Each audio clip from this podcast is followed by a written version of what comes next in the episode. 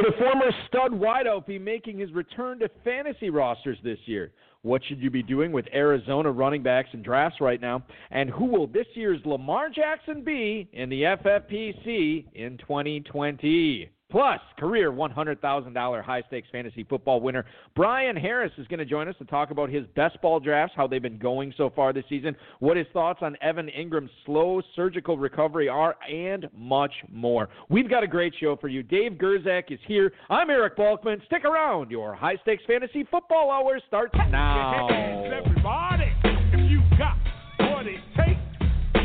KRS and I'm on the mic and premieres on the break.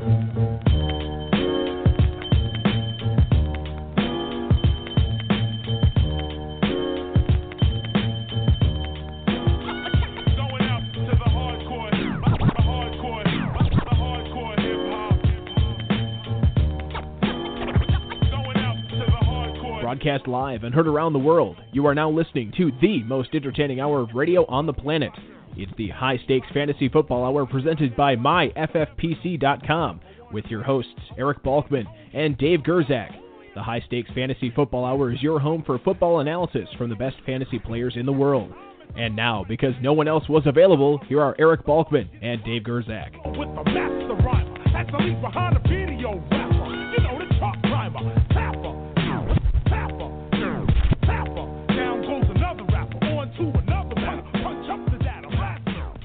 Thank you so much, Rob. Happy Combine Weekend, everybody. Greetings, salutations to all the Balkaholics and Gerczak addicts. Welcome to the latest episode of the High Stakes Fantasy Football Hour, presented by MyFFPC.com. I am, of course, your slightly above average host, Eric Balkman. My co host is the patron saint of fantasy football, the Dizzle, Dave Gerczak.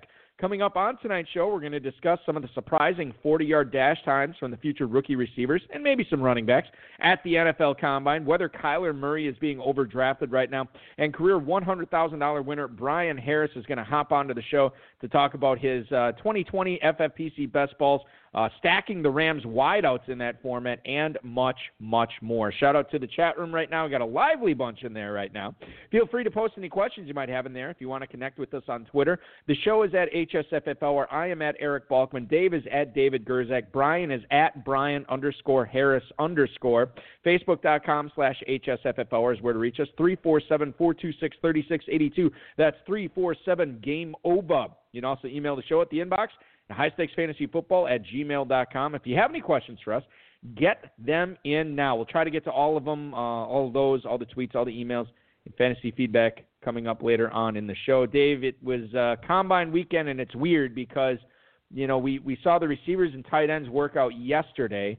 Today we saw the running backs. So now when everybody has a chance to watch the combine uh, on television on Saturday and Sunday, it's going to be the big uglies and the defenders. Not usually the most enthralling thing to watch. Yeah, I I have. I didn't really adjust properly to it, Bulky. So uh, I'm a, a little behind. I feel like I'm, I will catch up. They're going to replay a lot of stuff over the weekend. Right. But yeah, I really, I used to really enjoy, you know, you know, kind of pissing away this Saturday and Sunday watching the stuff all day, and now I might actually have to hang out with the family. Yeah, too. Well, listen, I know that feeling. Two Packer uh, chiming in, um, saying that uh, he doesn't like the new combine schedule. Uh, he says it sucks. He misses everything. They changed a lot of the drills this year too. I don't know if you noticed that, but they threw out a lot of stuff, and um, they added some new drills as well. If you don't want to spend time with your family, hang out with me tomorrow night. Oh, why? We're gonna go. Uh, let me guess. Is alcohol involved? Yes, Uh, all right. Anyway, what? the what is, the what, Scuba Skin Diver Fantasy Football League party is tomorrow. You are more than are welcome. you in, in the league? No, I'm not in the league. I just like the guys who are in it. It's going to be a good time. Talk fantasy football, talk football in general. You are cordially invited. Do I know anyone? Uh, Leo will be will be there. So, so I'd be a friend of a friend coming to a, a fantasy. Well, here's the thing. I Is I that a bar? I assume. No? where it's it's at several bars actually. Okay. Um, right. there's 12 guys in the league. I probably know about half the league. The other Yeah. half I don't know. Uh, So, you know, maybe. I don't know. We'll see. well, let me know. Two Packers interested. It sounds like. All right, uh, two packer. We're starting at Scuba's at four tomorrow. So you uh, meet us there, and uh, you can ride with me, my friend. Uh, there goes my diet if I if I actually go out. Uh, main event early bird is live, Dave. We just announced that Oh, it is. this oh, wow. past Nice. week. Five hundred thousand dollar grand prize, a hundred thousand dollar runner up prize. not too often where you can lose and take home a hundred thousand dollars. That is nice. I'm really happy that we got to the 100K on second place because it, you know, it, it now competes with some of the grand prizes of other national contests, and that's great. So now you can take first or second and really be, you know, six figures taking it home. And not only that, uh, almost a million dollars added to the prize pool in the main event this year. And remember to sign up now. Uh, that main event uh, early bird is going on, I believe, until June 1st. I want to say, um, and you can save $100 off your first team, $400 off each additional team at the regular price as well. Whether you're drafting in Vegas or, or drafting online, it is going to be a hoot as the kids say. Best Ball Slim Leagues got launched, uh, I think it was late last week. Uh, we talked very briefly about it on the show. Uh, to give you uh, an idea that it is an 18 round draft. It is uh, no kickers, no defenses. If you were ever um, drafting with draft it previously, you might be familiar with this format. So give those a, a, a check out. I know Darren Armani at Fantasy Mojo, who will quote a lot of the stats on tonight as far as how the drafts are going. He just posted the results of the first completed Best Ball Slim at Fantasy Mojo on Twitter. Check out his website, fantasymojo.com. Dynasty Orphans still available. I noticed they're dwindling, Dave. We, we, there's not nearly as many as there was available earlier, like maybe a month ago. Yeah, we're down to like um, I don't know, 15 or 16. Although there may be a few that get thrown up there as if people don't renew at the end of their, you know, the time right. which is yep. tomorrow night. Um, but yeah, the price. I mean, the, the thing is, as fewer are there, the prices get better and better. So I mean, really, there's. Some, I saw some one dollar ones on there. Yeah, I mean, you do have to pay a deposit, but I mean, there's some real, there's some deals, good players on a lot of these teams. Um, I think Davis Mattek um, picked up a, an FFPC Dynasty League um, and it was not in great shape. And I I think he's planning on chronicling the uh, the trials and tribulations of this year of, of trying to bring that back to uh, to um, co- uh, competitiveness. Competitiveness, I don't think is a word. That's what I was going to say. It's not a word. I don't know.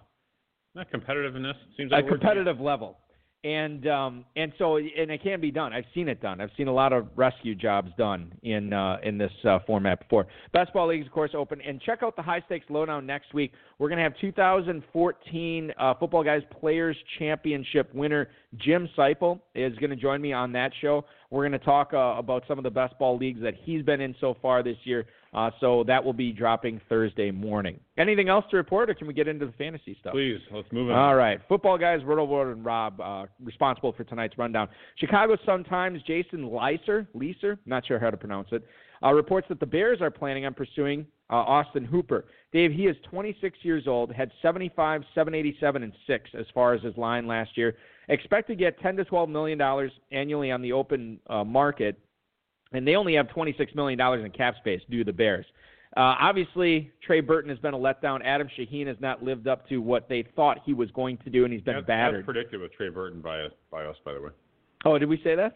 Well, I know I did, but and, uh, you may or may not have said it at some point. I got him as my third tight end in a dynasty league. That's the only league I owned him in. So I guess for them. I, there was a, a, guy who got a big contract and never performed at all anywhere else, and didn't perform in the fu- in the future. So he he performed in a small sample size in Philly.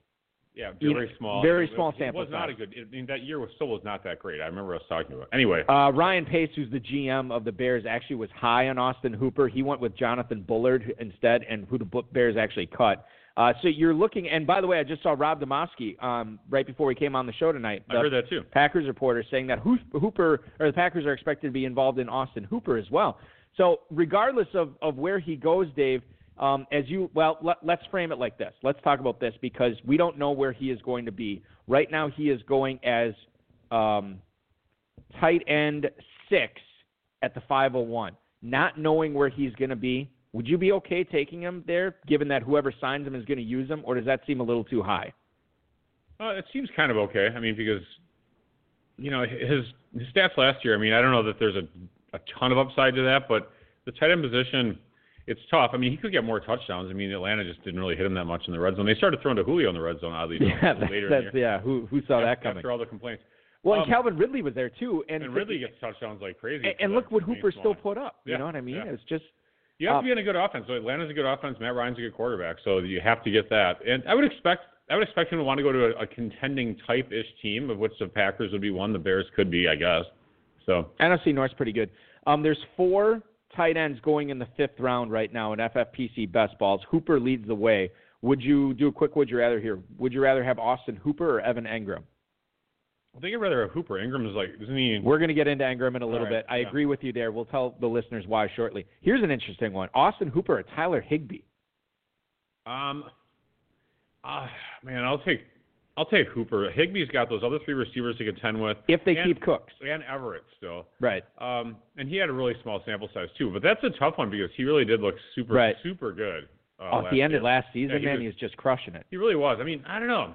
I go back and forth on that one. I, I I'm gonna have to I'm gonna have to give that a kind of a push. How many guests? I would lean. I, I, it's very close for me. I would lean Hooper as well. Um, how many guests did we have on after the season ended, where we're talking about, hey, what was your lineup like? Who who did Yeah, you have? the, it seems like all the champions. Higby Higbee. was like the the second flex.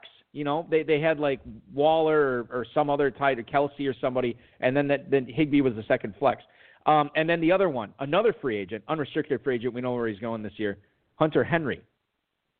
Yeah, I like Henry's. I like his skill. You like. Henry over Hooper? I do actually. I, I like Henry's uh, skill set. I know he's had some injury issues, but for some reason I just think Henry's is going to be better. I uh, I still would say Hooper, but it is close for me as well. Uh, two Packer chiming in. Tyler Higbee was given a sheeple ranking when they came out on January 17th. So now remind me, is the she, is sheeple bad or is it good? Is it non Sheeple is bad. So non sheeple is good, and sheeple I mean. Right, but there's not sheeple. There's four S's, and he's going to put them in the chat here shortly. I always forget them. There's like sheeple, sexy, um, and then I can't remember the other two. Like stupid might have been one of them. I can't remember. He'll post them in there. Two Packer will post them in there shortly, Oh, great. and and we'll find out what it is. All right, let's move on. Blast from the past here, Dave. I do like the rankings idea there. Yeah, I do too. Cowboys owner Jerry Jones says he has thought about re-signing Dez Bryant. "Quote: I've thought a lot about it in the shower. Not sure what to make of that." Dallas Morning News' Michael Gehlken took it as a serious statement, and the Cowboys have not dismissed the prospect out of hand. He is 31 years old. He did not play last year after he blew out his Achilles at the end of 2018 with the Saints. Now, this is interesting because you have Michael Gallup as the up and comer there in Dallas. Mari Cooper is a free agent. I guess question one: Do you expect the Cowboys to get things done with Amari Cooper? Uh, yes, I do. Okay, and Cooper right now, uh, people are paying a premium for him. He's well, maybe not a premium actually. He's going at wide receiver 11 at the 310 right now, right behind DJ Moore and Odell Beckham, but ahead of Allen Robinson and Juju Smith-Schuster. I guess I can get on board with that. That seems about right. I don't think that's that's. I guess I would take Cooper probably over Beckham at this point. I don't think I could make a good case for taking Beckham over him. Um, yeah, I mean, if Beckham's healthy and Baker's getting better, I guess you could make the argument that that, that Cooper could go to a bad team. But it's uh, you know, it's there's some downside and upside to both of them. Um, speaking of downside, you're in a 28 round best ball with the FFPC. Dez Bryant's still out there. Can you make a case for drafting him? Sure, 28th round. You Really? You case- would? You can I make a case for anybody. I Still don't think I would. I'd, I'd take some, some. This this is such a um a young man's game, and I, I'd be I'd be taking a rookie flyer you at that point. um? By the way, it's Sheeple, Sexy, Stone, and Sure are the are the four So- levels. So okay, so I thought Sheeple is bad. Sheeple is bad. So what's good? He, I don't think he put him in order. Sexy is Who good. Who doesn't put him in order? Sexy is good. Stone is bad, and Sure is like okay. I'll take as as he put it, So late round flyer with upside or so Sure. is- what's okay worse, Sheeple or Stone? I don't know what's. I would assume Sheeple's Meyer, your worse. rankings are ridiculous. You know, put them in order or something. I think Sheeple's the worst, and then it's Stone, and then it's Sure, and then it's Sexy. I think that's how it goes. Sheesh. nice.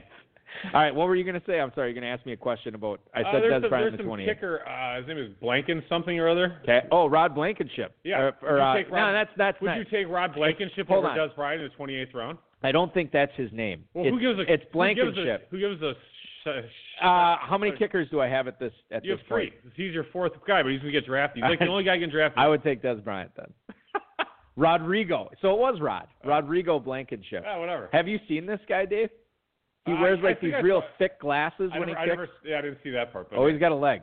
I'm sure he does. That's cool. He's got what he lacks in eyesight. He has in in leg Why is he wearing thick glasses? He's I think like, because his eyesight's bad. blue blockers, or maybe I- he's just trying to look cool. No, they're clear. Like they're they're they're like rec specs almost. He wears them under his helmet. protecting against like the coronavirus because you know you can get the eye That infection. that's you fine. can put the pad on the face and you get you got to get the eye shields too. He's worn them for years though. Oh. That's that's my point. Well, maybe just the regular flu. Maybe the flu. It's fighting off the flu. hey, we got Brian Harris coming up here in just one minute. I want to get to uh, one other quick thing. Yeah, let's just do one of these. Henry Ruggs, uh, Alabama wide receiver, ran the 40 in 4.27 seconds at the scouting combine, according to Adam Schefter on Twitter. Uh, Ruggs, obviously, everybody is seeing if he could break John Ross's record. He came 0.05 seconds short of that. 5'11", 188, and run a, ran a sub 130, uh, sub 430 40, which is obviously really good. Dave, this is a guy that is being talked about as a top three receiver in the draft. Here's my problem. And Jared Smola was actually talking on Twitter about this. He kind of Oh, got yeah. called out for it. I'm glad to hear this. I'm a little nervous, and and Smola said, I besides speed, he doesn't know what Henry Ruggs does well. And then you know people chimed in on that or whatever.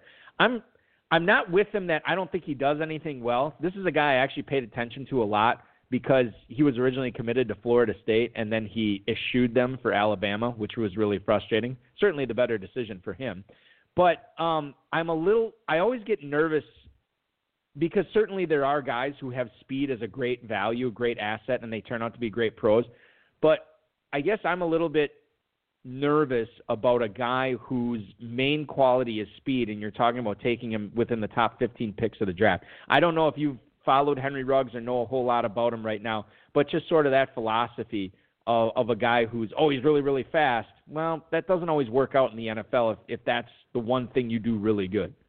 Yeah, I mean his production seems to be lacking. I, I don't have the rest of the team stats, but if I had to guess, I'm looking at market shares that are just probably well below where, where we'd be looking at at players. Uh, and when you're really hyping them up, you want a high market share, and it just doesn't seem to me. I mean, 741 yards receiving in 2018, 746 in 2019, on only 46 and 40 receptions respectively.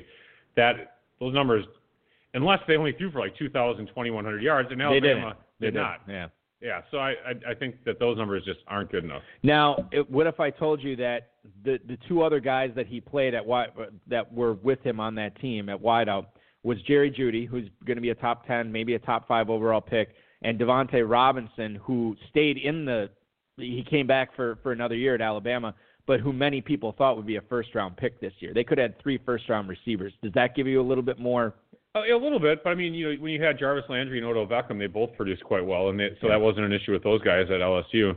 Uh, so, but nevertheless, I mean, it is true. I mean, if they, when you have when you have so many stars like that team does, I mean, it it it does limit your prospects sometimes. It does, it does, and and we'll uh, we'll maybe get. the team didn't. Maybe the team just sent them on bombs all the time. I mean, for Oh, I'm sure they did. Yeah. Well, you know what they did really well is is um you know he's got well I I'm sure I- the running backs were great too, of course. right, everybody Yeah. was great everybody was great. We'll get into we'll get into that uh, as we get our dynasty analysis going on. I want to get some best ball analysis and bring in uh, tonight's guest. He's won more than a $100,000 lifetime and season-long fantasy football prizes, including, including, excuse me, finishing third this past year and 12th in 2018 overall in national main event competitions. He is a self-proclaimed FFPC best ball addict and runs the Paper Champs high stakes franchise. Please welcome into the show Mr. Brian Harris. Brian, welcome into the high stakes fantasy football hour, man.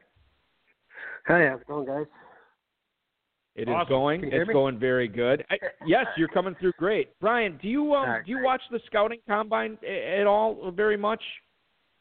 You know, I I have in the past, and I I overwhelm myself with that stuff sometimes. So this year, I said I'm not going to dive into it as much uh, as as I have in the past, just to give myself a little bit of a break. Uh, I I'll, I'll definitely analyze everything as, as it gets closer to the draft and, and see where people go. Yeah, I, I think I'm with you. It's it's just it's too much information. I get overwhelmed by it too. It's it's information overload. Uh, speaking of which, before we get to fantasy football information overload, Brian, can you tell the listeners what you do for a living when you're not winning hundreds of thousands of dollars with the FFPC? Um, well, you know, I, I, I'm a business owner of a, of a few different businesses, uh, and, and the main one that I have is it's a temporary staffing agency. We have like you know, around 400 employees or so, so I'm I'm, I'm pretty busy with those with those things. Um, also, I have a franchise of a United Check Cashing. If you've ever heard of that or not, but it's a it's a check cashing franchise. It's just a, few, a bunch of bunch of you know business type stuff. That's all. Nothing nothing uh, too crazy. So you're hustling in business and you're hustling in fantasy football. God bless. That's good stuff. Yeah, it is. so hey, you, so so far, Brian, you've drafted nine teams uh, this season. Uh, is there anything that stood out to you? You know, Bulky and I, we, we don't, you know, we don't know what we're doing, so we always like to get advice from people like yourself who are actually playing to help us uh, in the future. Uh, I, I think some of the things that stand out for me really just are like, you know, the, the Lamar Jackson hype train. You know, him going, you know, in the first and second rounds, and um, you know, obviously with the with the history behind you know the big season quarterback and the follow up season usually not not being as good. Um, I, I I'm you know I, I could see where people are are taking them there, but I, I just couldn't do it. And uh, you know the temptation's there, but taking a quarterback that early in these drafts just just eats away at the strength of your team's core position. So especially in best ball, I, I mean I've I've also seen way too many rookies. I think in my opinion going going early right now. Right now. Yeah, people are taking flyers on all right. the rookies, huh? Brian, do you because you've you've done a ton of best balls over the years? Typically, do you normally see that at this type the time of year where the rookies are going way too high, or does this year it seem like they're going even higher? Um, maybe I'm I'm putting more of an emphasis on me not trying to do that, so maybe that's why it's noticeable to me, and I probably have done that in the past. But every year I just keep trying to work at, at trying to get better, and I know that that that taking some of these some of these rookies uh, early right now, I should say, is, is probably you know it's a it's a gamble. So I'm trying to get less riskier here as I get older. so so oh, you're maturing. Yeah, exactly. Yeah, no, that that's what it's all about. Take less risks and, and we all got to grow up sometime. That's right. We'll Good get for there you. eventually. Yes. Brian, so we know that you're you're not going as crazy for rookies as as maybe uh, some of your other fellow drafters. Uh, are are you taking that same approach? You know, we were talking about guys like Austin Hooper earlier, where we don't know where they're going to end up. Do you take take the same approach with free agents? Because with these guys, you kind of know what they can do, but you don't necessarily know what their new role, their new offense, their new coaches are going to be doing. So, do you fade free agents a little bit too? Well, right now, I don't necessarily fade the free agents, but I kind of uh, I, I don't talk target or hone in on certain players right now. Uh, I'll kind of uh, just mix mix them up a little bit right now until I get a more definitive thing of of, of what's going to happen and how things shake out after free agency and the NFL draft. When I really start to try to target on specific players that I want. Uh, right now, I, I will I will shuffle them. I'll play I'll play the game, um, but I will I will tend to take people that are free agents with with a with a, a background, a history right now over those rookies. Yeah, that makes sense. Actually, I mean, you know, they're proven players. And uh, speaking of proven players, you took David Johnson at 701 in a recent best ball draft. And the team actually, you know, there was some rumor for a short while about him possibly becoming a free agent if they were going to let him go or not. But he still could be become. Uh, yeah, it could happen, right? Yeah. Um, so, how, did you have any uh, opinion on how you, how that situation resolves itself in Arizona? Maybe he does get cut or traded. And uh, Kenyon Drake's a free agent there too, as yeah, well. Yeah. yeah, or they could draft one of these running backs. Yeah, well, to be honest, I mean that that might have been a round or two early for him right now uh, in that seventh round. You know, considering where he's going uh, considering what is known. Um, but but I know that I knew that the, the the quarterback runs in ball drafts right now typically start going around eight and nine. So I need I, I needed a I, well I felt that I needed a running back in that spot. So I took a share of him there as my third running back. Um, I figured that his, his contract does present a tough situation, you know, for the Cardinals. They'd obviously like to re-sign Drake as he definitely um, gained favor uh, favorability there. It seems to fit what they're trying to do, but I'm I'm not sure that uh, having that much money tied up at, at running back between him and Johnson is going to be possible. So uh, something's got to give there. So either Drake signs elsewhere and, and, and Johnson becomes the de facto starter again with Chase Edmonds in the mix, or or somehow, some way Johnson gets out of Arizona and has a whole new amount of fantasy opportunity and a much more appealing situation. And if that happens, he, he could potentially shoot back up, like probably into a couple earlier rounds, I'm sure. But uh, so yeah, I mean, I I didn't think it was overall too too much of a risk there, considering I think I already had McCaffrey or something in that draft. So I'm just trying to really fill that second running back spot up. Well, if you already got McCaffrey at the 101, man, you just got to take take picks like Johnson to give everybody else a chance, right? I mean, at that point, it's just it's you got to be fair, keep it fair, which you did. So congratulations on that. We're talking with Brian Harris here on the High Stakes Fantasy Football Hour, a career winner of over $100,000 in uh, best ball competitions, fantasy football high stakes competitions as well. Talking about some of the issues that are facing the early drafters like Brian in uh, in FFPC best balls right now. Evan Engram, let's talk about him a little bit here because there is a report that he obviously had his Liz Lisfranc surgery uh, a little over two months ago. He's still reportedly in a walking boot. Um, is it too early to start pushing him down draft boards uh, this season? And to give you a, a little bit of an idea, well, you kind of know where he's going. You, you've done a lot of drafts already. Uh, I mentioned earlier in the show, 504, right between Hooper um, uh, and Tyler Higbee right now. That's where Evan Engram is going. Do you think that he should be going a little bit further down given his health issues right now?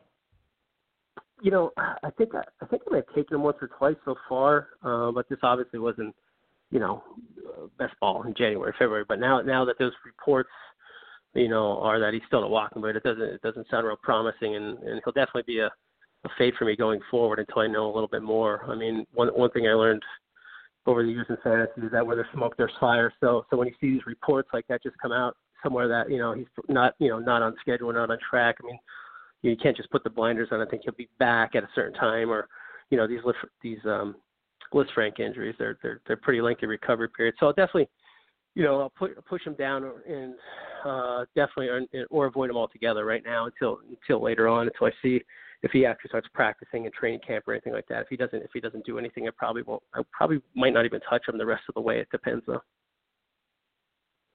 He's off my board, Balky. He's off seriously, or are you just saying that? I'm saying it unless my board goes to the eighth or ninth round. Well, that, that exactly, and and I just sort of off my board. There's so many other tight ends that I like better there. Like I'd rather have Hooper, I'd rather have Higbee, Hunter Henry. Now you're getting in after that. It's like Jared Cook, Dallas Goedert, Noah Fant. Who'd you rather have, Noah Fant or Evan Engram, Dave? Well, you know, at this moment it's kind of close. I might take Fant actually. Again, you know, like like Brian said, I don't like taking injured guys at all. Brian, would you take Fant over Engram right now? that that's a tough call.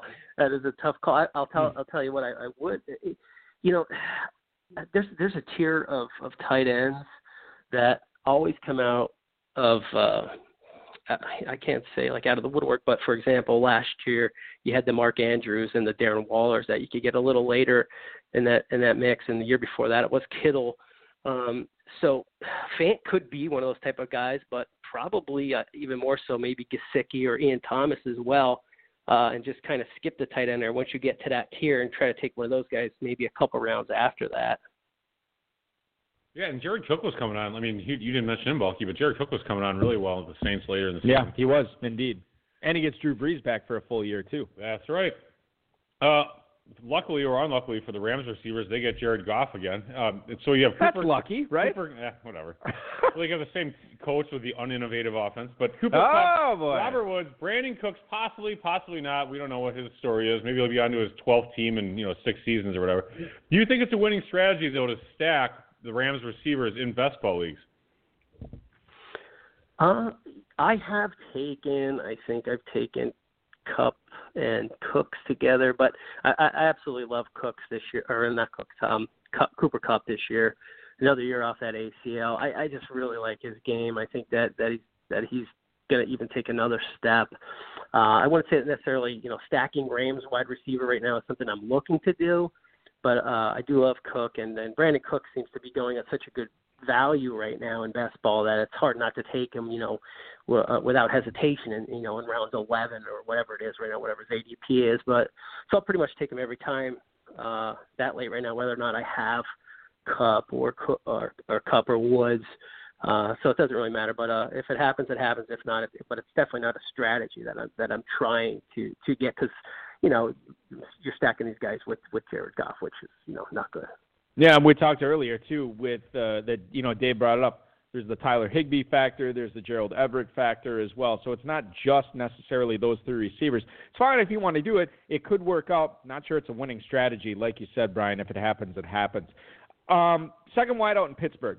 We've had uh, several discussions about this ever since the season really was drawing to a close before it ended.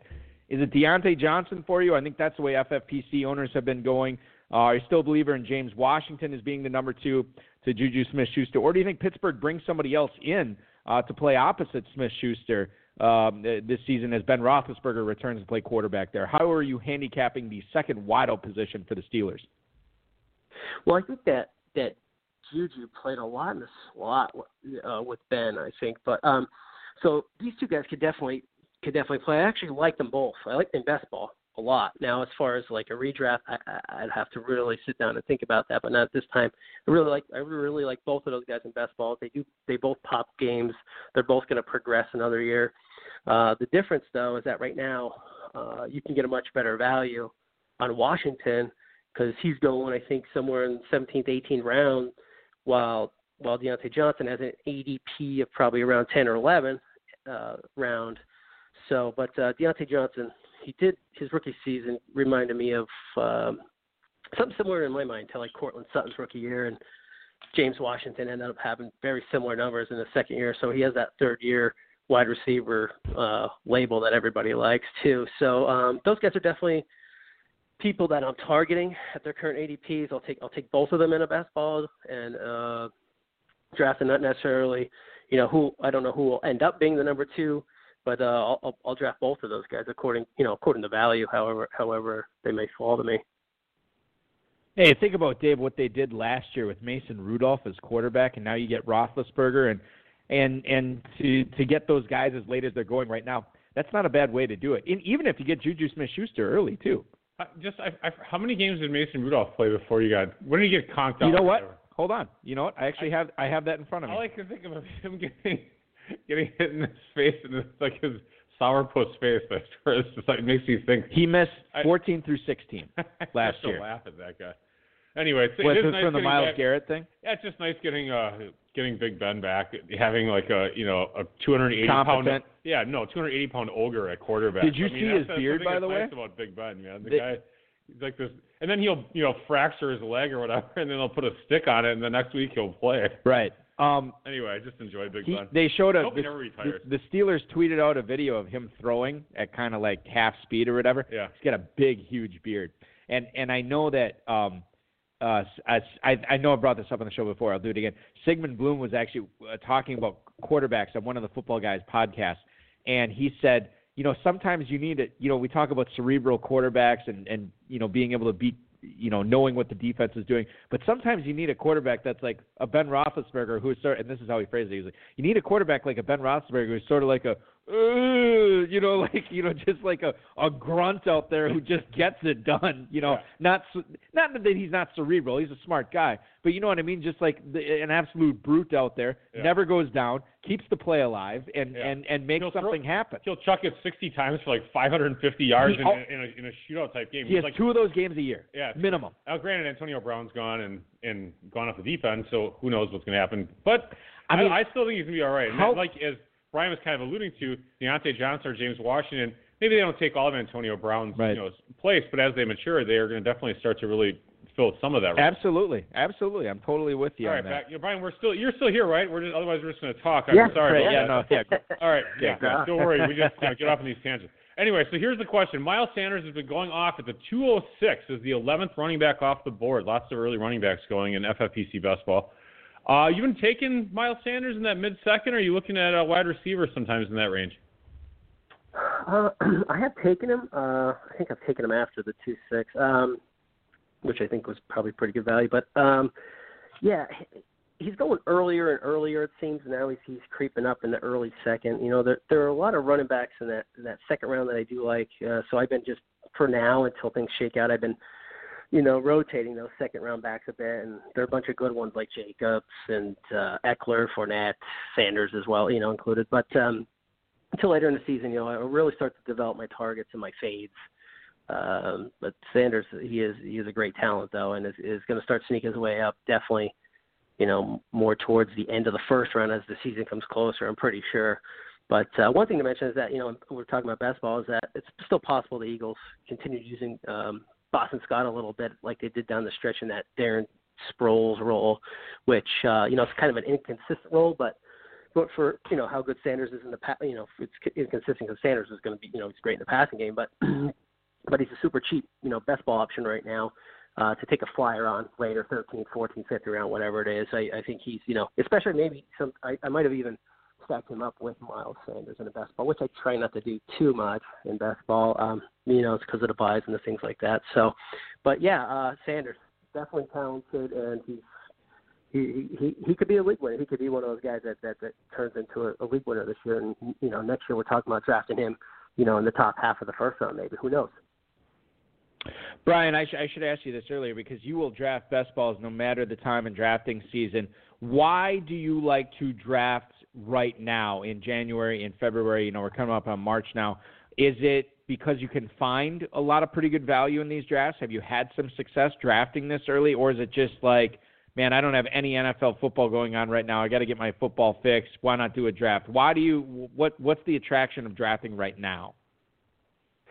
Well, it, it's kind of a mix of both. I think I'm I'm I'm I'm sick in the head with this drafting. I really am, and I and I have to force myself not to draft. That's that's how bad it is. But um, uh, I do get I end up do getting some good values uh, this time of the year, though. So it does go hand in hand. But uh, like last year, I believe at this time before the NFL Combine, I think I was getting Miles Sanders that we just spoke about in you know round 20, 21, 18, 19. I was just you know I like this talent and and sometimes you know you, you draft these these rookies and things like that early based upon their skill set, but you don't really know, uh, you know, what their opportunity is going to be. Like, you know, are they going to land on a team with uh, uh, Adam Gase and, and and not play, you know, even though you might be the best player at the position. So there's a lot of things, you know, especially with the rookies, like I said, uh, and their opportunity. But you can get those feels, you know, and then all of a sudden you see Miles Sanders start to go and the, you know fifth, sixth, seventh, eighth round once it gets closer to the season last year. Uh, so I, I mean, I, I think that it is to get some value, but for the most part, I'm just, I'm just, I'm always trying to be competitive at something. I'm always trying to be better. I'm always analyzing, probably over analyzing, and uh, I'm just, I'm just addicted to to drafting. Uh, message from the chat room here. The mascot of the show, Two Packer, wants to know uh, Kenny Golladay going at the two three turn. He is going at the three oh four officially right now. Brian, is that a spot you went as the eighth receiver off the board? I should bring that up. As the eighth receiver off the board at the 304, is that a good spot for him? Yeah, Two Packer likes to talk Kenny Golladay. he does. I hear you guys are good, good Twitter friends about Kenny Golladay. Well, Yeah, you don't have to be. Twitter friends with him. Kenny Golladay is the mascot of Two Packer. Go ahead, Brian. Yeah, I know. K- Kenny Golladay one oh one no matter what. It's right, or you know somewhere in the Yeah, top five. All, no, right. matter, no matter what. so no, no, I'm just kidding. But no, last year, like, you know, speaking of Kenny Golladay, he he's a guy that like last year I I had um on 42% of my FFPC teams uh that I was taking. So I was pretty high on him last year. I thought I was getting him at a good at a good price. So I um you know uh but uh so but yeah, two that's funny. That's good market share. That's awesome. Yeah, no. glad, glad you guys got to work that out. Oh, thrilled! This is what we do. Uh, We're we're Switzerland on this show, bringing people together, um, or something like that. Let's go to the emails here for you, Brian. That came in. First is from Lee in Manhattan. He writes, "Is now the time to draft Le'Veon Bell, coming off one of the worst seasons of his career? Uh, Le'Veon Bell going in FFPC best balls right now. He's fallen to the 309. He is going as the 17th running back off the board. Wow, Dave." Th- I'm just going to bring this up. Running backs 15, 16, and 17 this year. Melvin Gordon, Todd Gurley, Le'Veon Bell. How the mighty have fallen. All guys who are going uh, in the first round within the last two years. Well, Gordon took half the year off. Almost. That is true, yeah. But uh, specifically about Bell here, Brian, at the 309, is is that a buying opportunity for Bell there, or would you still pass on him? Uh I don't know. I don't I don't like Adam Gase. I don't like that I don't like the situation. I just I'm hmm. Le'Veon Bell's a tough tough call for me. I I would just I'm shying away from him. I think it could burn me. It could you know bounce. I think that when he was in Pittsburgh, he had a he had a superior you know offensive line at all times. That scheme was just really good for his running style, and he did he did produce. He didn't give anybody those monster games though that you needed to win. He's he was like that. I'll get you that 15 every week or that 14 or whatever it was. I don't know, but uh, I I, I don't see the upside there with him anymore. I, I'd much rather take Melvin Gordon, uh, even not even knowing where he's going right now. Because if he goes somewhere, it's going to be somewhere. I think he's definitely going to have a heck of a lot of opportunity. So, and and a full season of Melvin Gordon for a guy who was also, you know, going in the the end of the first round when he was you know not a holdout or not whatever. So um yeah, I would I would I'm not I'm not going to go near Le'Veon Bell that much unless the value is just too much for me not to pass on him. Just to show you how, how much uh, Brian knows about Le'Veon Bell scoring last year, he averaged 14.46 points a game. So right dialed in, 14 and 15. Absolutely nice. dialed in. Yeah. This, well, this is we we bring the heavy hitters on the show, Dave. We don't we don't have the uh, the wusses. We don't have we we bring in the the real. Uh, uh, and speaking of the real, we have another real question for you from Randy in Chicago here, Brian. He writes, "Are you bouncing off of Alshon Jeffery? I'm not really seeing much upside in drafting him where he's going in FFPC drafts." And to illuminate the, by the way, thanks for the emails, both Lee and uh, Randy on this one. Uh, Alshon Jeffery in uh, in FFPC best balls, 1508 right now. I mean, that, that's super low. Wide receiver 59. I, I just I, I look at that. It's like, man, that, why not at that point? But given what his production's been, um, you know, over the last year, year and a half, maybe that's why he is going that late. What about you, Brian? Are, are you getting on board with Alshon Jeffery at that point? Uh, you know what? He's he's one of those guys that's always there at that time, and I look at it and I go, Nah, it's it's the list, Frank. I think that that's bothered me again with him. I'm pretty sure if that's if I'm not mistaken, uh, as far as uh, the injuries with with him go, and I, I just yeah, I, he's another guy. I, I, if he goes, if he's healthy and he's on another team or a different situation, maybe even though you know Philly's not a bad spot from the beginning, but something to spark him, like you know, like that that pretty good season he had in Chicago or something. But uh yeah, I'm not. It, I, I I was never an Alshon Jeffery fan. Uh, I know that's bad to say. I mean, I should be a fan of anybody that can produce on my team, um, as long as it makes sense. And you know, but um, no, I'm, I'm he's a guy. I'm, I'm also probably. I'm not. Um, I may have taken him once, you know, just to, to diversify, maybe in these nine or ten drafts I've done so far. But that's that's about it, and, and it was definitely at a discount for sure. Yeah, the the latest update we got from uh, Alshon Jeffery from the Philadelphia Inquirer and Daily News. Howie Roseman this past Tuesday did not speak about Alshon Jeffery's uh, health or his future with the team. The quote uh, we're getting there from Roseman. Those are things that we're going to keep in house, and we'll have honest conversations with all of our players. We're not going to get into timetables on injuries, but when you talk about Alshon, the most important thing for Alshon is getting him healthy as quickly as possible. You're right; it was a Lisfranc surgery. 30 years old, man. I, I, I don't. I'm not seeing the upside there. Uh, you know, 15th round, I get it. You want to diversify, like you said here and there, that's cool, but I don't think he's going to be winning anybody any drafts this year, Dave. Are you on board with that? Yeah, I mean it. It does make sense. How, having said that, he is technically. I mean, you know, you could argue Zach Ertz is number one target, but he is technically the number one receiver on on an NFL team. And uh, Alex was always a, a proponent of that. The prognosticator. Yeah, he would always. You know, he was. He'd say, "Oh, I got a, a number one receiver on an NFL team in the 11th round," which. uh you know, there's something to be said for that. There is, yeah, and and he's number one for now. Well, this is such a deep crop of uh, not crop. I don't want to say that. Well, such ahead. a deep go class. Ahead, but I have a comment after whatever you're about to say. Deep class of receivers this year. Maybe Philly takes one or two, and and and it changes. And, I I think and, I said. And a rookie never becomes almost never becomes the number one receiver over a veteran. So. Uh, he almost never does. But go ahead. But this is a 30 year old dealing with Lisfranc.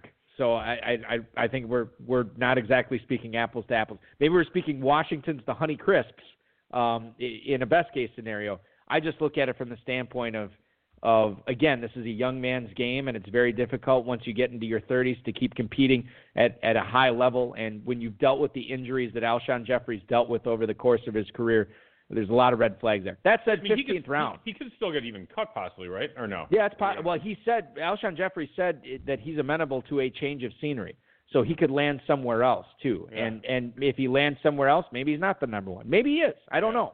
I mean, uh, I guess when it's the game that, we play. Dealing with that injury, you're right. That's good. Point. It's tough.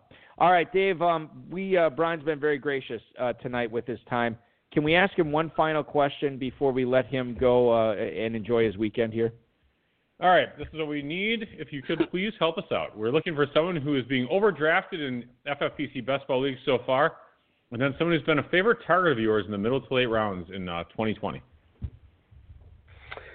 Well, as I mentioned earlier, I think I think you know the Lamar Jackson is going way too early for my liking, um, and Mahomes for that matter as well. Those guys are going way too early. I mean, I'd like to have some shares of those guys, but they're just too too expensive right now. And uh, the rookie running backs, I think, you know, that are going as high as the third round right now. Uh, I know obviously there's some there's some potential diamonds out there with DeAndre Swift and those guys and things like that. But I, you never know what their situation is going to be after the draft. You know, you could be a, the, the most talented player, then you get in a situation where you're you're you're in a committee or you don't you know you don't really see regular play until late in the season. So that really doesn't help you. I mean, I was a victim of of some of that stuff. I mean, the um, uh, especially last year, like for example, I'll take an even it was late, taking a Darwin Thompson or something like that because he looked, you know, he passed the eye test, but couldn't get on the field. Um, but you know, I'd like to. Uh, but as far as uh, some of the targets uh, of mine, other other than those that I mentioned already, but uh, I'm really trying to find players that are going to outperform their value. You know, that, I don't know who all of them are. You know, yet for for this year. You know, it's kind of early. Um, those things kind of develop for me. But um, last year, like I said earlier, I took um, I took Golladay. You know, I took him a little bit later, and I had quite a bit of him um, this year at, receiver. I think like a late round guy uh, later, obviously later than Kenny Golladay was going last year, but like uh, Hunter Renfrow is a guy that I, that, who I see as like a, you know, poor man's Cooper Kupp. I think he has super potential. If you look at even like the last couple of games that he played in last year, I really liked his stuff. Uh, Dave's guy, Andy Isabella, might might might come to surface. Maybe he's a real guy you can get super late. Definitely in best ball, he's going to pop some some big ones. I think this year. Um, tight end, you know, last year I was I was I was huge on like Mark Andrews. I had him in 43% of my FFPC leagues when I looked it up. Um, but this year, like I said, that guy, those guys I like, you know, the Gesicki or Ian Thomas, those guys that take a shot on uh, for for that guy. Some, you know, as far as tight end, you could get later.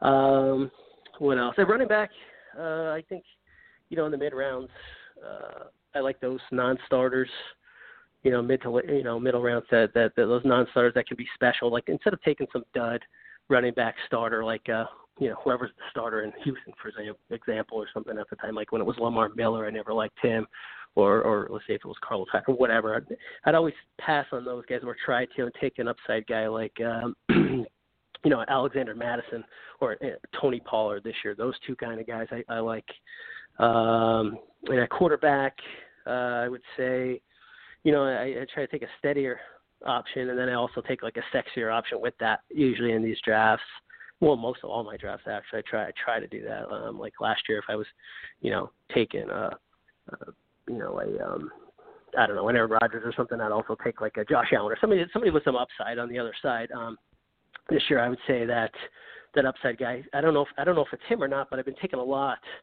of uh, Daniel Jones. So I, I've been taking him as my second or third, you know, best ball quarterback in almost all these drafts I've done so far. Really, almost all of them. Uh, uh, so hopefully he works out. I like the, the idea that he popped some pretty big games as a rookie. So for best ball, that's that's pretty promising. Uh, that's that's pretty much it. But you know, things are constantly changing, and I'm always making adjustments, and I'm just trying to trying to get better. Uh, you know, every year, and it's a tough game, and uh, but uh, but it's it's it's my passion and I'm just going to keep uh, keep chugging along until I uh, until I win all the money. the, the challenge, the, money. the challenge is what makes it enjoyable. The, the all the money is the prize at the end of the road. And Brian, I want to thank you so much for popping on tonight. Uh, appreciate all the insight that you've given us. Uh, wish you best of luck in all your best ball leagues, all your leagues this year as well. Continued success, my man. Uh, and uh, I know you got a best ball slim going on right now, so I'll let you check out what's going on in that. yes, and my, let you get back to first, the combine. Uh, trial on the slim there. Oh, there you go. Yeah, are you enjoying it so far?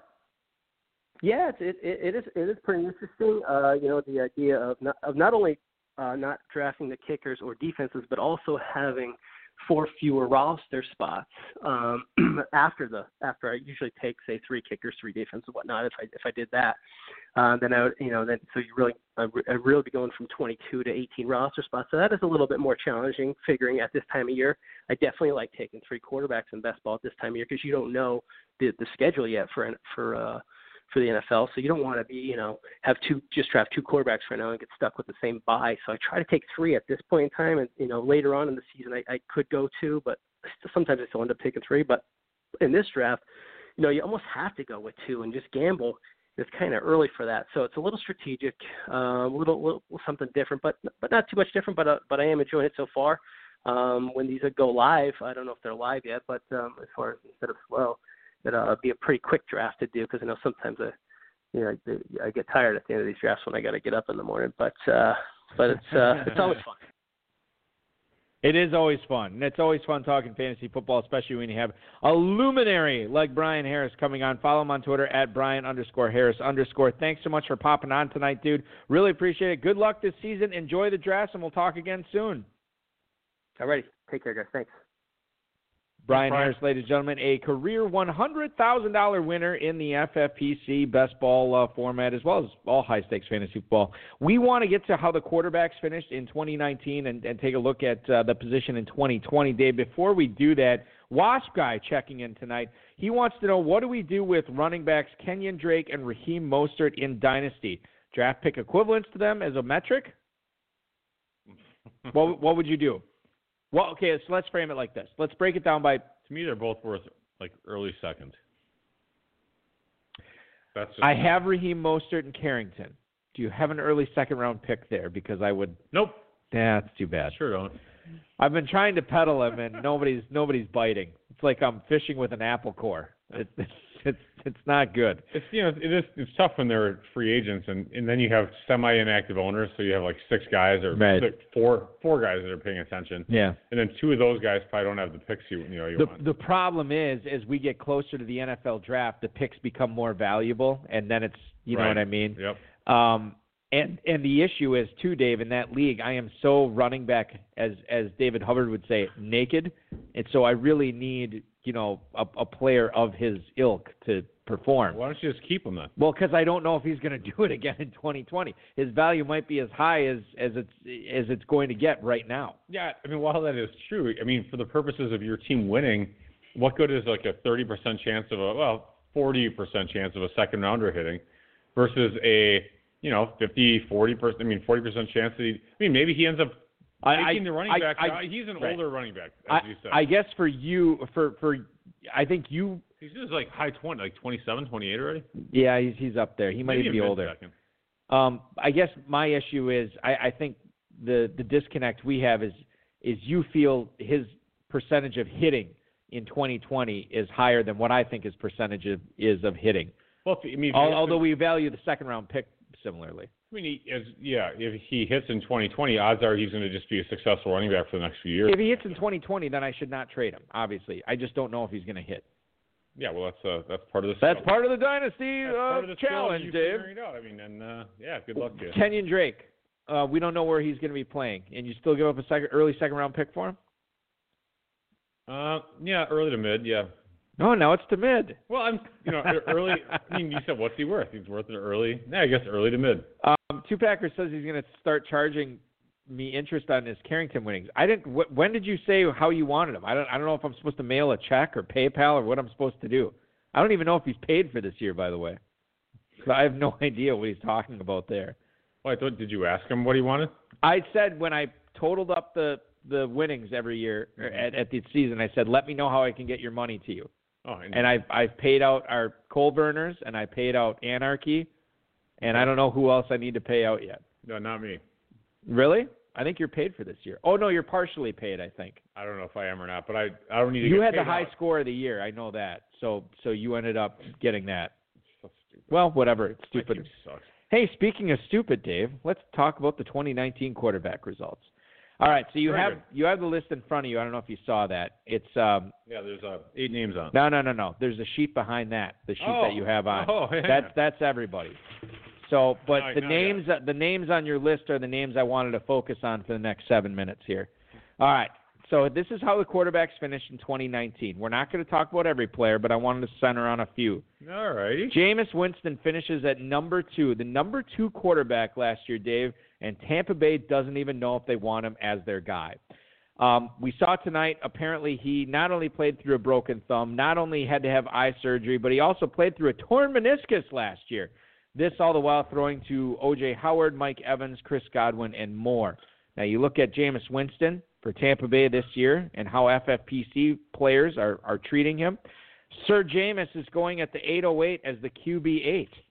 To me, the risk is worth the reward there, and I think I'd be on board with taking Jameis Winston there Yeah, it's worth a shot. He's going to be starting somewhere for God's sake. and and throwing the ball all over the field. That's what's so great about him and Arians together, is they both Yeah. love to do that. He might, you know, that LASIK actually might really make a difference. I mean, and, uh, if he had like let's say 20/80 vision or something, he might actually throw fewer picks. I mean, talk about regression the mean. He threw so many interceptions that I'm actually I actually think he's going to regress to the mean of just throwing few interceptions. Usually, it's all people are always talking about it when going right. from great stat to mediocre stat. Well, how can you can't you go from a sucky stat to a mediocre? You stat? absolutely can. So I think that's one thing. He's going to regress back to being mediocre and you know slightly worse than average, or maybe a little bit worse than average, than instead of just being the most god awful intercepting throwing quarterback on the planet. Well, to that end, Dave, if he does regress back on interceptions, he's probably taking fewer chances.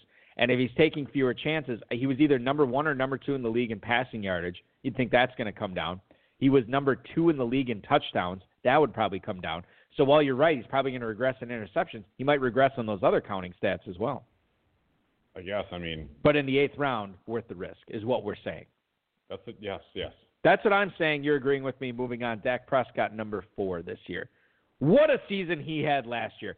Michael Gallup and Amari Cooper both over 1,100 yards receiving. We'll see what happens with Jason Witten. Ezekiel Elliott was catching everything under the sun last year. And you look at how FFPC owners are treating him this year. It's a little bit different than last year, Dave, as he is now going as QB6 at the 7 Eleven. I don't think I'm taking him there, especially given that you know we don't really know what his contract situation is. I guess worst case scenario they franchise him and he's still a Cowboys guy uh, this uh, this um, uh, coming year. But I don't know if I want to soak a seventh round pick in a Dak Prescott. Well, I, I think it's highly unlikely that he goes anywhere. I mean, his points weren't that far off of Jameis's, and his draft position is not much, you know, further off than Jameis. He's a little bit more. He's a safer pick. Never been injured the team actually still wants him supposedly. They just have to figure out the the dollar amount. And they and Gallup's locked in. Is Witten back? I would assume Witten's. They don't know yet. They okay. they're they're in talks. Yeah, and Elliott's there. So I mean, you have a really and, and the offensive line's good. So you have a pretty elite. You know, the organization, you know, is a is a good organization. I thought offense will be good. So I don't mind. I don't really mind Prescott that much in that spot. Although, again, you know, it's a tad early for me to be taking a quarterback right when you get up to the. right. There. But I said last year Josh Allen would be on a lot of my fantasy teams, and damn it, he was, and I loved it. The problem was I paired him with Lamar Jackson a lot, and I didn't really get to enjoy the benefits of Josh Allen because I was always playing Lamar Jackson. This year, Dave, he's going right behind Dak Prescott. Can you believe it? QB seven at the 802. I, I just I feel like with Allen, oh, maybe maybe I'm wrong here. Tell me I'm wrong if I am. But is the value in Josh Allen dissipated a little bit when you're using an early eighth round pick into getting him on your squad, or is he still worth it there? QB seven is where he's going, and he finished as QB six last year. And you got to believe Buffalo's going to bring in some more weapons for him. Uh, yeah, it's you know he was very consistent. I mean, with those with the rushing yardage, I mean he he was good. I mean, it's hard for me to argue against Josh Allen. This is only his third year coming up. So he should be again a little bit better. And I regret about the weapons. Uh, so yeah, I'm I'm fine with Josh Allen in that spot. I really, you know, it's weird. I'm approving of all these picks. Um, I think it comes down to me, and I'm going to wrap. Uh, our, I have a statement that I'm going to make about all these quarterbacks when we get done. I want to move through this rapid fire style. Kyler Murray finished as QB nine last year. He's going as QB nine this year. Is I that, thought he was going as QB four this year, as of not long ago. Oh, hold on, let me look it up. Then I mean, maybe I got like it wrong. Two, three, oh no, you're right. You're I'm I'm an idiot. I'm an idiot. I'm an idiot. QB four, seven oh one, too high. Yes, I think that's too high. Okay. Um, he's going behind. He's going right ahead. Okay. Wh- okay. Let's do this, Dave. This will be fun. Dak Prescott. You would rather have Prescott? Yes. Would you rather have Russell Wilson going at roughly the same spot? Yeah, I'll have Russell Wilson. Josh Josh Allen at the 802, Kyler Murray at the 701. Uh, it's getting closer, but I, I'd probably, you know, I'd probably still take Josh Allen. Would you skip taking Kyler Murray at the seven and one if you were going to take Jameis Winston at the eight oh eight? No, I would take. I would rather have okay. Murray. If, there we go. If, if he's left, okay. because I mean, he he's at the he's on the team. he's on, on a team. Right. Uh, this guy won me a. I got five on it last year. Baker Mayfield finished as QB 17 last year. He's going as QB 16 this year. Dave, is there a buying opportunity here? If you're going to wait on quarterback, wouldn't it make sense to have Baker Mayfield part of a duo, or in your case, as you like to do in Kentucky, a trio of quarterbacks to work with here? Uh, I'm guessing I'll find someone else in that type of area that I like better, but maybe not. I'm, I'm not sure who else. There's a, I can tell you exactly who's going. There's a glut right in the end of the ninth, early tenth round. These are the five players, quarterbacks going there, in order: Matthew Stafford, Daniel Jones, Jared Goff, Mayfield, and Ryan Tannehill. Oh yeah, I'd probably like other players. I mean, uh, probably Goff. Uh, Daniel Jones actually that was a compelling case made by Brian, and I agree with him actually because uh, uh, as we said, Daniel Jones had some big games last year. Uh, even Tannehill gets gets interesting, I guess, uh, with AJ Brown in his next next season. So uh, maybe Tannehill. Oh, there's some risk with Tannehill. Here's the guy I like best out of that group, and it's the next player we're talking about. He finished as quarterback 29 last year, Dave, but on a per game basis, he finished as, believe it or not, QB five for fantasy points per game. Matthew Stafford, and he's going at the 909. Give me all the Stafford there. You got Kenny Golladay. You got Marvin Jones coming back from injury. It's going to be a banner year for that Detroit passing offense. It's probably going to add somebody else as well. I'll take Matthew Stafford there, man. That's a it's a it's a, it's a good case. Good case to make. Twenty five point nine fantasy points he scored last year. Isn't per, that crazy? Yeah, that's pretty amazing. It was awesome. I, I, really didn't realize that. I didn't realize it until I was looking at this today. I'm like, oh, this has got to be wrong. My facts and figures must be wrong. I confirmed it with NASA. They said they were right. Uh, final thing I want to bring. Well, no, two two other quick points. Uh, two guys that got hurt early last year that um, are going to be coming back this year. Who would you rather draft? Would you? And, and we we know that the, the the Panthers have announced that they're moving forward with Cam Newton. Are you moving forward with Cam Newton as your fantasy quarterback at the 11:01, Dave? Or would you rather have Ben Roethlisberger, who's going to 10-11, so basically at the same spot? Or is that the pairing this year, the Roethlisberger Cam Newton pairing? If you wait really for a long time, that's not the worst. I don't uh, think that's a long time. Well, in best ball, a lot of I, I guess it is. Yeah, you're it, right. It is yeah. because they all no, get crushed right. in that little window. Yeah. Um, QB 19 and QB 21. yeah, I think I I I'm, I'd prefer Ben a little bit over Cam. Uh, why, and why is that? I don't know. I just I just Because he's like seven years older.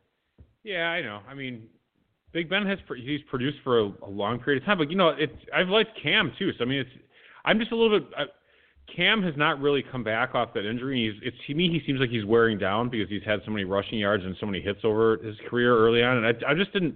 He didn't look right last year, really, at, at any point. Uh, Okay. And so with Big Ben, I'm not I'm not as concerned about that. So for you, and I'm not trying to put words in your mouth, Cam Newton's probably closer to being done than Ben Roethlisberger, huh? I mean, I don't know as far as the career goes, but as far as this coming season Fantasy. goes, there's more there's more risk that Cam just has a terrible year and, and just sucks. And he's never been the most accurate passer, as we know. I mean, Big Ben's always been way more accurate. Right. What about the weapons? I mean, you have Cam Newton throwing to DJ Moore, Christian McCaffrey, Curtis Samuel, Ian Thomas. Pittsburgh has Vance McDonald, Diontae Johnson, James Washington, and Juju.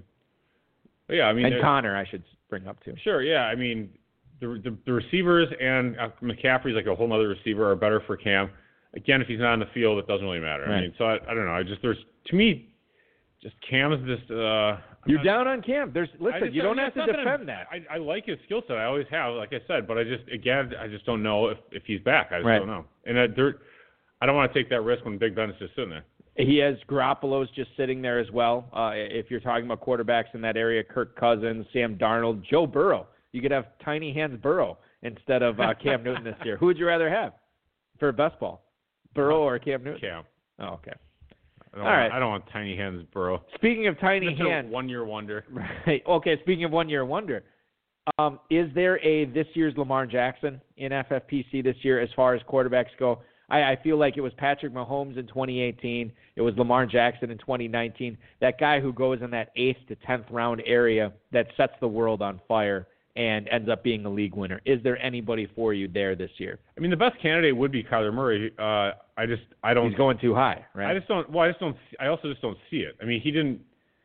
It's, it's po- again, it's possible, but it didn't seem like they were going to. They're, if they're going to all of a sudden turn into the pistol offense, uh, that's the one thing. You know, the Ravens changed their offense and and ran it around Lamar Jackson's rushing ability. Uh, they did rush. Murray did have more rushes later in the season, so maybe they're figuring that out a little bit. Uh, so he's the one, I guess, that if I had to pick anyone, even though I was saying I was kind of felt like he was being overdrafted, he's the one I would go with. All right, I'm going to throw two names at you for potential Lamar Jackson. Jan- of- Daniel Jones. No, I was Yeah. going to say Jones. All right. Tiny Hands Burrow, and, and I the only reason I I say him is because I feel like um, I don't need any. It's fine. AJ Green could be back. They will probably add a couple of dynamic playmakers on offense to supplement Burrow, and you still have Mixon there. Um, Plus, awesome Tyler Boyd. and awesome Tyler Boyd. Is that his new nickname on the show? The ATV. Yeah, Um, he's and then pretty awesome. and then you have in Baker Mayfield, obviously Beckham, Landry, uh, and Njoku if he's back. Nick Chubb. They'll probably add somebody else as well. I don't really have a good reason other than that for those guys, and none of them run as well as Lamar Jackson did. I guess Mahomes didn't run as well as Lamar Jackson did either. Um, but I, I really can't see anybody else at this point. And and I think the only t- reasons I'm saying those guys is because of the unknown a little bit. And Baker Mayfield, we kind of know. The only thing that's really changing for him this year is he gets a new uh, head coach and uh, a new offense. You know, and it, other than that, we we it it's kind of he is who we thought he was, and we'll see if we let him off the hook. Yeah, I don't, I don't, I don't know what, what, what was Baker Mayfield? Why did he have a bad year last year? I really didn't own him anywhere, so I didn't, and I didn't really watch enough of his games. Right. Why was he so bad? I think a lot. Well, number one, I think Freddie Kitchens had too much on his plate. Um, this is a guy who's never been a head coach anywhere before. He was an offensive coordinator for one year. Then he came in and tried to do both jobs, and just the, the cesspool that was going on in Cleveland, it was not good. All right. And uh, I, I I think he might have lost control of the team. Um, I maybe he's just not as good as we think he is. I mean, there's that possibility as well. He threw, he, he put the ball in precarious positions several times last year. Turned the ball over, you know, not to the point where Jameis Winston's like, dude, you got to stop doing it, but at, to the point where it's like, okay, this is becoming a problem. Right. So he turned the ball over a lot, which stunted a lot of drives. Um, I, I, I'm still on board with him. Uh, You know, Mayfield as part of a trio or a duo in in in best ball uh, because I, I think the the possibility for him perf- outperforming his draft spot is pretty good. I just don't know if he gets to be. Hey, he's going to be a top ten guy this year. I mean, eight, he's 18 point, what was it? 18.2 points, fantasy points a game last year. At the quarterback position is really bad. Given that you know in this this day and age, this NFL where you're passing for you know mega yards, Yeah. 5,000 yard seasons are not out of the norm anymore. That's a really bad. And he had the offensive line, he had the ground game, he had the weapons, he had everything there. Right. I mean, as in his second season, I mean, just to go the other direction, I, to me, it's still inexplicable. Even though Yeah. he gave some fine explanations, I don't get it. Joe Burrow or Baker Mayfield? Which one? For what purpose? Uh, fantasy. Okay, dynasty redraft. Uh, redraft. Sorry. um, and you're talking best ball again. Uh, Yeah. I assume um, I'm going to go with Mayfield. I mean, even Yeah. though I just, you know, I, he's You don't like Burrow. Well. I mean, he's a he's a rookie. I mean, Uh, number one, you he's don't. going to be a rookie okay. on Cincy, and who knows? You know, it's still Right. whatever. Uh, you don't care about the hands thing, right? The fact that he has small hands. A little bit. Oh, you do. Yeah. Okay, this is interesting. I don't think it's all that interesting when players like Russell Wilson, who is a, a shrimpy short guy, has 10, 10 plus inch, you know, big mitts And crushes it. and crushes it. So I mean, I I do think hand size does matter. I mean, you're gripping a bigger ball, and that, but he'll he can joke around about it, but uh, you know, I, I think it matters to some extent. There, We- does increase the bust possibility It does. just a little bit. Yeah. I think Akili Smith had eight inch hands. Oh, don't- did he really? no, I don't know, but I know he busted. What about David Klingler? wasn't What did David Klingler He was the number one overall pick for at quarterback. I don't think he was number one overall. He was top two or three because Yeah. that was the McNabb draft, and I can't remember who went number one in that draft. Um, we just saw uh, we're what we have the scouting combine here on in, in the studio. Oh, nine and three quarters inches. Nine. He was okay, fine. There you go. um, we have the scouting combine uh, going on in the studio. and We just saw an interview with Joe Burrow, and he's got that that um, you know the the clo- like the the cl- the close crop on the sides and on the back, and longer hair on top, as most of the kids do now. You know who he kind of looks like? Is he's got a ginormous forehead. He looks like Max Headroom. Remember Max Headroom? Yeah. Looks Yeah. a little. He's a lot lot like him. Maybe to be honest with you, maybe I don't really like his overall look and demeanor. Oh, okay. I'm going to be a, a to be a little honest about that. Yeah. You were right about Giovani Bernard when you when you threw him under the table for his poor ass, and Yeah. uh, maybe there's something to be said for that. Maybe there's something to be said for selling jeans, Dave. You know that Billy that- Beane says you know you shouldn't. I, you know who else I don't really like his look and demeanor is that Justin guy, the Justin guy from Oregon, the quarterback. Oh, Justin uh, Herbert. Herbert. Is yeah. that how you pronounce it, Herbert? Yeah. Yeah, he just I mean, he looks like a surfer and kind of like a you know, he, and he's skin, he's skinny. He's he's, he's six six like whatever, two Yeah. thirty eight. He's huge. and so he's tall, but he just look he has this like nonchalance about him, Yeah. which reminds me of uh, who was the quarterback that got drafted by Arizona, um, he before Kyler Murray. Rosen, Josh Rosen. Yeah, he reminds me a little of Josh Yeah. Rosen's attitude a little bit. Well, you know, it's could- interesting- He could care less that he's there. Herbert actually, there's been, and this was something this past season before draft season took over, that he wasn't the greatest leader, wasn't the greatest teammate at at Oregon. So I can kind of see that. Yeah, just like in the movie Draft Day. He also rushed for three touchdowns in the Rose Bowl against Wisconsin. Oh well, that's Rushed another reason for to three hate him. touchdowns. Yeah. well, nice job. uh, final question of the night. We'll we'll call it good. Joe Burrow 101 in a rookie super flex. Is that a mistake? I don't. I think that's actually a good pick. I mean, even though you could take, let's say, Jonathan Taylor or something like that, if it's the quarterback that's going number one overall and it's super flex, to me that, unless for some reason you really don't like Joe Burrow because of his hands and or his demeanor, then maybe you go a different. You know what you do? Why don't you do this if you're Cincinnati? You got all these picks. You take Burrow 101, and then you trade up and get Justin Jefferson at the end of the first round. So bring bring his college trade up. Receiver. Yeah, you'd have to trade up. He, Justin Jefferson's going to go in the first round now. He had well, a great you just 40. said the end of the first round, so they're at the 201, so that Yeah, there's no to- chance he drops to the 201. No, there's none. Zero chance. Zero point zero. What odds are you giving me on the? All right, oh, let's make it interesting. All right. Um, What's, what's fair since you you have an opinion? uh, all right. Let's do. Um, I, I don't know what would be fair. no, three to one, I, I, I'll- I'll tell you what. I was going to say five to one, so let's do four to one. four to one So I'll give you four to one odds that Justin Jefferson for five. is a first round pick for for five. All right, and I, got, five on it. I that. got five that he is. Well, I have five paying twenty that he right. is Pay, I got five paying uh, paying twenty on it. Oh man. I love Justin Jefferson of the Packers. That's going to do it for our show tonight, ladies and gentlemen. I want to thank uh, Brian Harris, Dave Gerczak, the FFPC, Rob Bryce, and of course each and every one of you. We will be back live next Friday at 10 9 Central. A 26er making an appearance on the show. It's 1250 number three Dynasty champ Brent Studebaker, who's going to be our guest. Make That'll- sure the chat room's working. All right. all right, so hopefully it will be at 10 9 Central next Friday.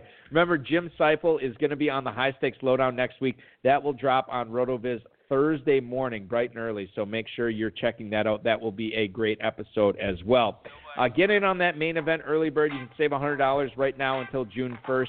Uh, it's going to be the most biggest prize pool the main event's ever had. Almost $4 million in there just waiting for you.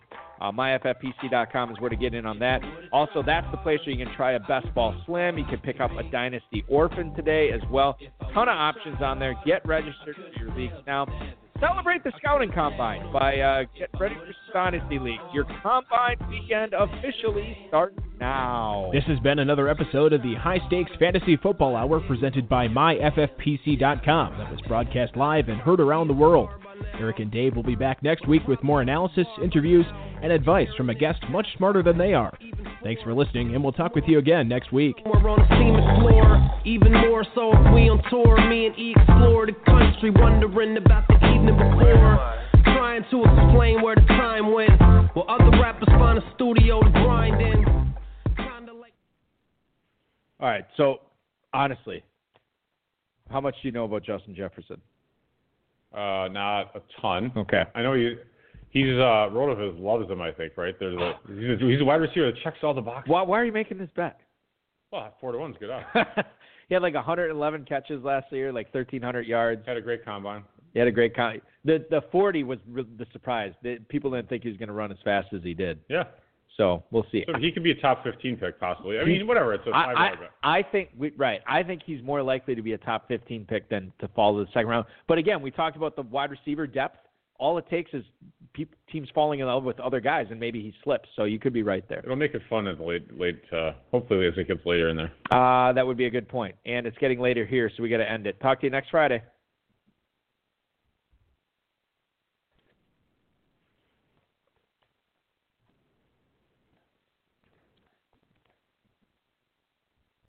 Lucky Land Casino asking people what's the weirdest place you've gotten lucky? Lucky? In line at the deli, I guess? Aha, in my dentist's office.